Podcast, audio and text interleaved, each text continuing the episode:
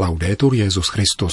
Chvála Kristu. Posloucháte české vysílání Vatikánského rozhlasu v úterý 2. dubna.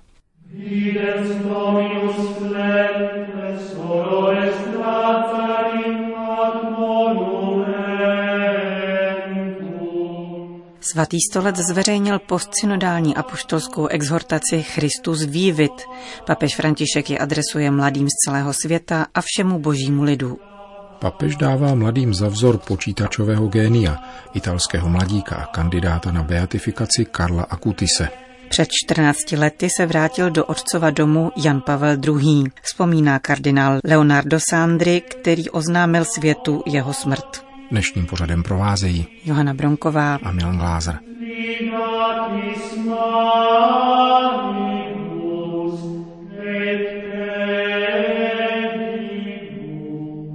Zprávy vatikánského rozhlasu.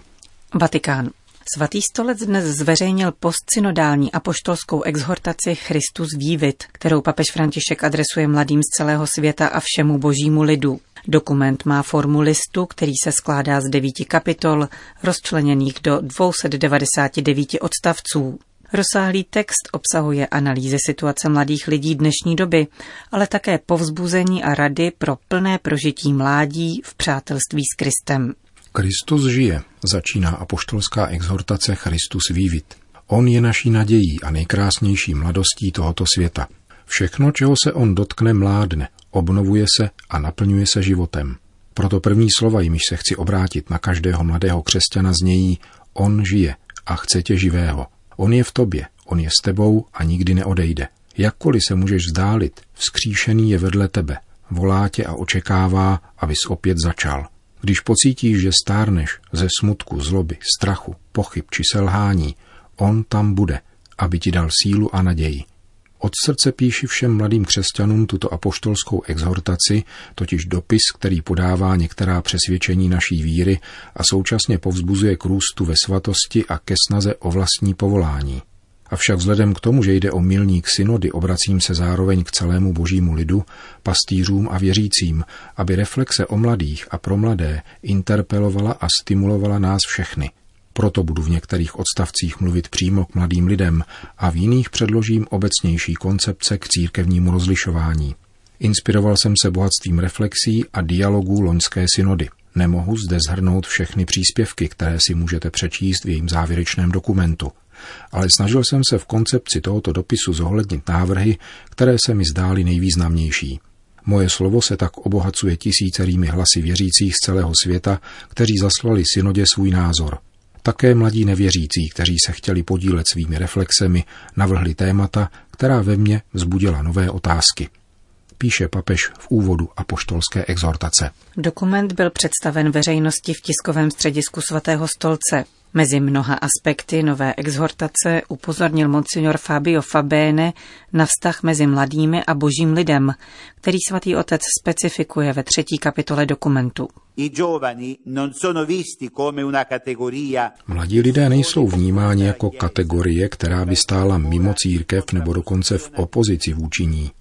Mladí lidé jsou integrální součástí církve a je žádoucí, aby byli stále více zapojeni do jejího každodenního života.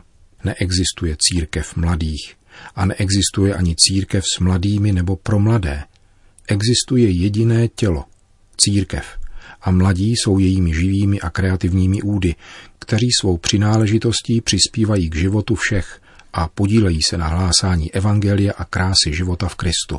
Kromě toho sami mladí lidé v závěrečném dokumentu presynodálního zhromáždění, které probíhalo v Římě v březnu minulého roku, mluvili o sobě a svém podílu na životě církve jako o mladé církvi a nikdy jako o církvi mladých. E di mai, e mai di chiesa Církev může vždy upadnout do pokušení ztráty entuziasmu a mladí lidé jí mohou pomáhat, aby v tomto smyslu zůstala mladá, aby neupadala do korupce, nespichla, neměnila se v sektu, aby byla schopná svědectví, stála na blízku těm nejposlednějším a odepsaným, bojovala za spravedlnost a nechávala se vést pokorou.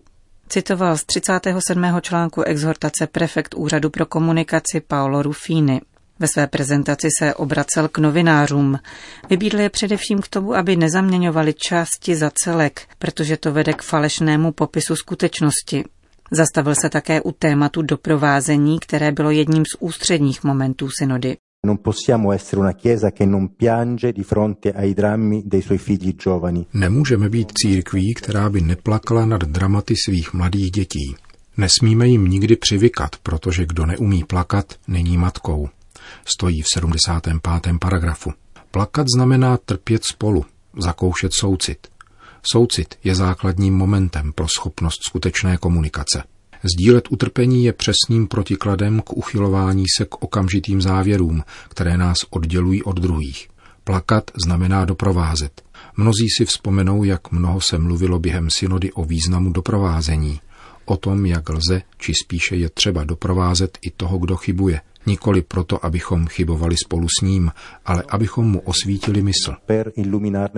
Synoda v této věci poukázala na obraz cesty do Emaus, kde Ježíš doprovází, navazuje nit paměti a poznání a pomáhá v probuzení vědomí v trpělivém dialogu.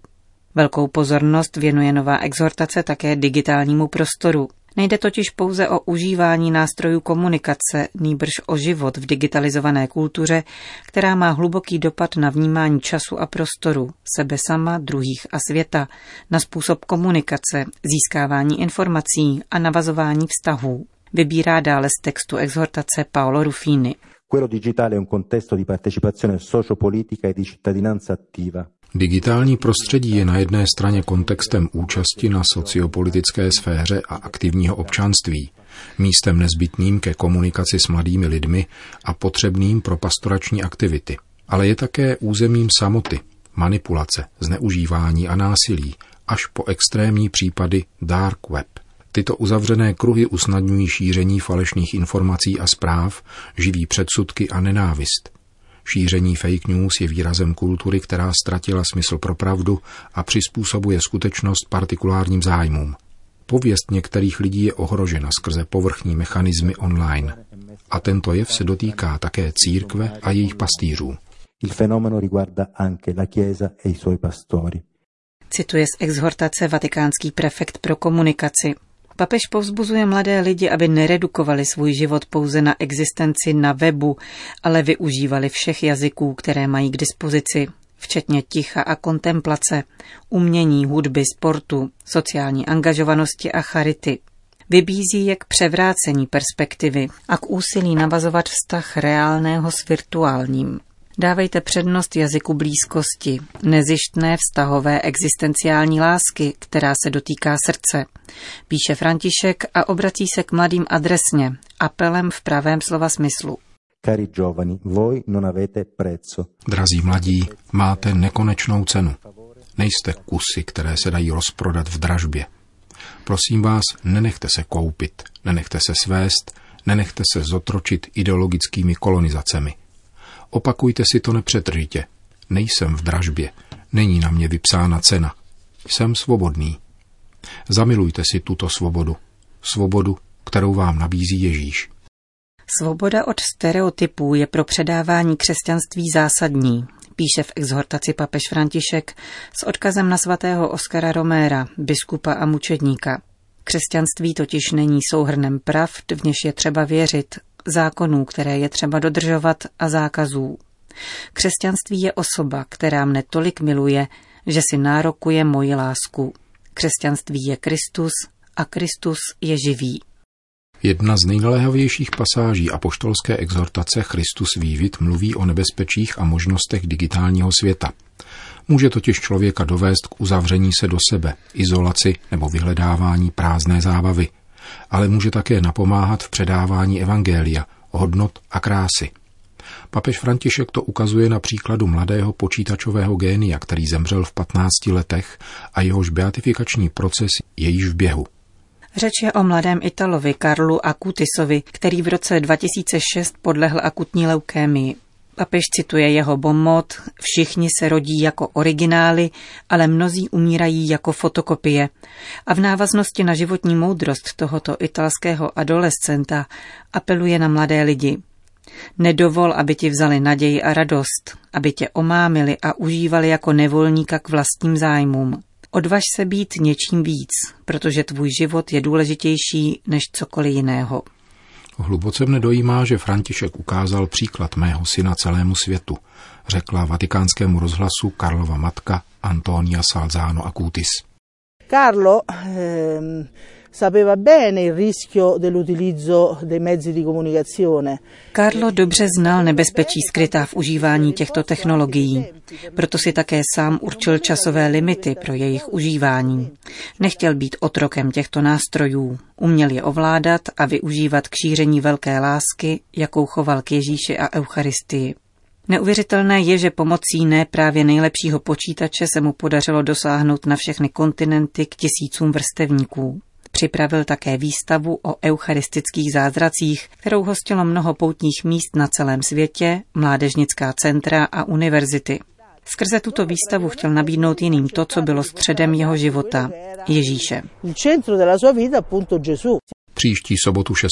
dubna budou tělesné ostatky Karla Akutise přeneseny do chrámu obnažení v Asizi, který je od roku 2017 národním poutním místem italské mládeže. Vatikán. Pracuji ve Vatikánu od doby pontifikátu Pavla VI. a jsem svědkem toho, jak velmi se církev a způsob vykonávání papežské služby změnily za pontifikátu Jana Pavla II. Právě on zavedl to, co papež František dnes nazývá synodálností, říká kardinál Leonardo Sandri, prefekt Kongregace pro východní církve. Právě před 14 lety z titulu substituta státního sekretariátu oznámil věřícím schromážděným na náměstí svatého Petra papežovu smrt. Dnes v rozhovoru pro vatikánský rozhlas vzpomíná na tento pontifikát, který, jak říká, byl především pontifikátem blízkosti, jak s obyčejnými lidmi, které potkával na svých cestách, tak s biskupy. Jan Pavel II. žil synodálností každého dne, vzpomíná kardinál Sandry. Biskupy, kteří přijížděli na návštěvu Adlímina, zval ke svému stolu na oběd. Vždycky si pro ně nacházel čas během zahraničních cest. Velmi mu záleželo na synodách, vypočítává argentinský kardinál.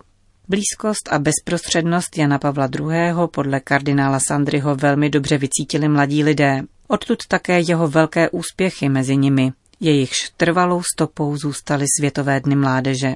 Ve vzpomínkách na druhý duben před 14 lety kardinál Sandry přiznává, že si uvědomoval, že bude muset ohlásit smrt velkého papeže, kterého všichni považovali za božího člověka. Na jedné straně byla jeho smrt ohlašována již dlouho, především proto, že v posledních čtyřech letech nesl kříž své nemoci. Nesl ho s velkou vytrvalostí, silou a ve spojení s Kristovým křížem – Věděli jsme, že choroba postupuje a ačkoliv jsme jeho smrt očekávali, přesto jsem si uvědomoval, že bude na mě ohlásit něco, co je velkou ranou pro církev a svět. Končil dlouhý 26 let trvající pontifikát, který přinesl mnoho změn. Říká kardinál Leonardo Sandri. Španělsko. Papež František poskytl španělské televizi La Sexta rozhovor, který byl odvysílán tuto neděli. Odpovídal asi půl hodiny na nejrozmanitější otázky, které kladl reportér televize Chordy Evole, občas ve velmi odlehčeném tónu. Jedna z nich se týkala také fotbalu, konkrétně známého argentinského útočníka Lionela Messiho, hrajícího za Barcelonu. Je to rouhání říci o Messim, že je Bůh? Otázal se s úsměvem španělský žurnalista papeže, který se nejprve dlouze nadechnul. Teoreticky vzato je to rouhání, tak se mluvit nedá. Já v to nevěřím. Nenechal se zaskočit a dodal, vy tomu věříte? Já ano, opáčil provokativně s potutelným úsměvem novinář, na což papež s úsměvem a zarážející mírností, já ne. Lidé, pokračoval, používají výraz Bůh nepřiměřeně. Někdo třeba řekne, klaním se ti, ačkoliv klanět se za jedině Bohu. Je to hovorový obrat. Říkají, hraje jako Bůh. To je lidové úsloví. Když hraje fotbal, dělá si nohama s míčem, co chce, to je pravda. Ale není Bůh. Uzavřel papež František toto téma v obsáhlém rozhovoru, který odvysílala tuto neděli španělská televize La Sexta. Končíme české vysílání vatikánského rozhlasu. Chvála Kristu. Laudetur Jezus Christus.